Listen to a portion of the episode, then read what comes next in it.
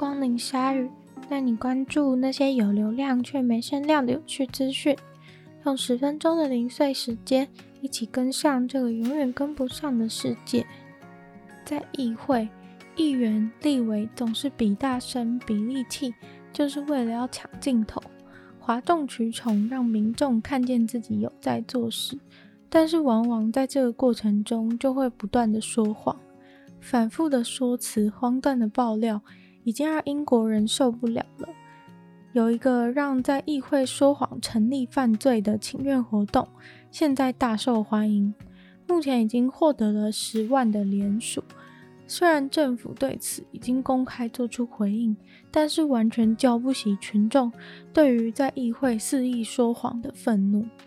经过一位知名记者转发这个请愿活动以后，马上又涌入了很多的签名，但其实不只是议员会在议会说谎，很多官员到议会接受质询的时候，也都是满口胡言。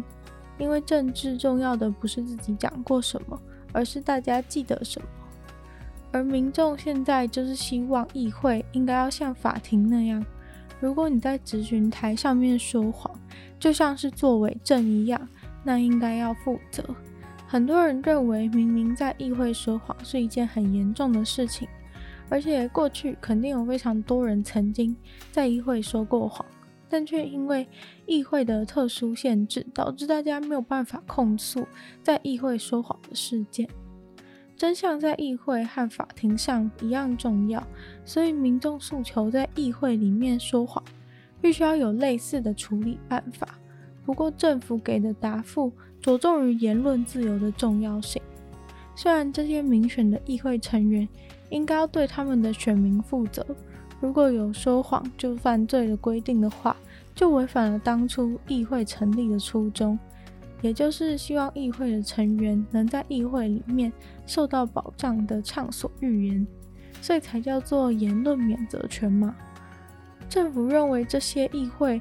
成员都已经有他们必须要遵守的准则，还有特质，像是无私、正直、客观、负责、公开、诚实和领导，必须要中立，不能有歧视或偏见。他们还必须要实行一些义务，像是以国家的利益为优先等等的。总之，政府认为这些规矩本来就已经用于规范议会的成员，没有必要让他们因为说谎被起诉。不过，要是这些没有强制性的规矩和义务，有人会坚遵守的话，民众当然也不会那么生气了。我国是否也应该要联署起来呢？塔利班在阿富汗的所作所为是现在的国际头条，占领首都，全民大逃亡，各国忙着计划接受难民等等，这些台湾新闻都有报。所以这边就给大家补充一些其他塔利班的消息吧。就在他们接管首都以后的隔天，塔利班的军人们就开开心心的直冲游乐园玩，不知道是不是根本不用付钱。画面中可以看到塔利班的军人抱着步枪在玩碰碰车，画面相当的诡异。不过他们看起来笑得很开心，手上的枪比碰碰车的天线还要更显眼。另外，也有人看到他们抱着枪在骑那种玩具马，非常的搞笑。这和他们其他时候令人害怕的形象产生强烈的对比。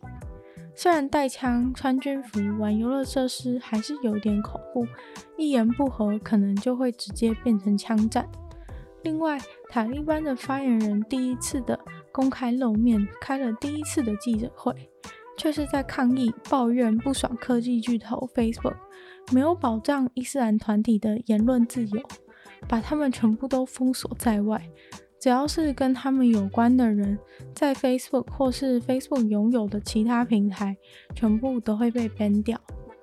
甚至是提到塔利班相关人员的账号，都有被删除的迹象。在阿富汗首都回答记者问题的时候，他们特别强调说，女人的权利会被尊重，不过是在伊斯兰的限制之下。发言人反呛记者说：“你们应该去问问 Facebook 的人，到底是谁在宣称是言论自由的推广者？为什么他们这个抢了阿富汗民选政府权力的伊斯兰团体总是被 Facebook 针对封锁？他说他们想在 Facebook 上发个文也不行，看个 Instagram 也不行，连通讯软体 WhatsApp 都完全没办法使用。有记者听完，他在记者会上抱怨不能使用社群软体，而发了 Twitter 表示一切都太不真实了。对了，这些阿富汗的塔利班军人们是有 Twitter 账号的，而且上面还有不少的追踪者。这位发言人的初次登场之所以非常的特别，原因是因为这位发言人他其实已经担任塔利班的发言人超过二十年了。发言人之所以为发言人，就是要面对媒体公开发言。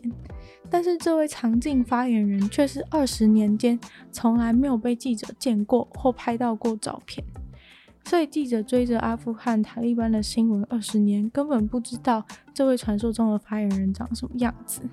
这次终于水落石出了，而记者会也有个记者指出，发言人你现在坐的位置是原本阿富汗政府发言人的位置，诶。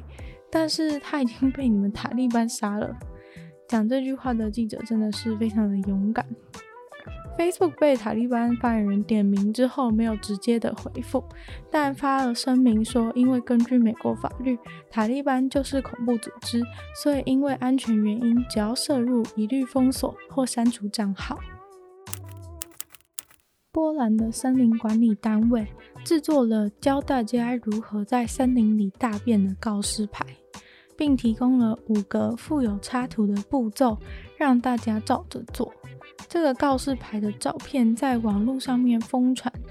告示牌告诉大家尽量远离主要道路，避免别人踩到。还有大便完成以后，要用附近的土来掩埋。如果过程中有使用卫生纸的话，也请连同卫生纸一起掩埋。如果你没带卫生纸，但是却已经大便了的话，推荐可以使用附近干掉的苔藓来擦拭。上面还有其他的小知识，告诉大家自己的大便命运将会如何。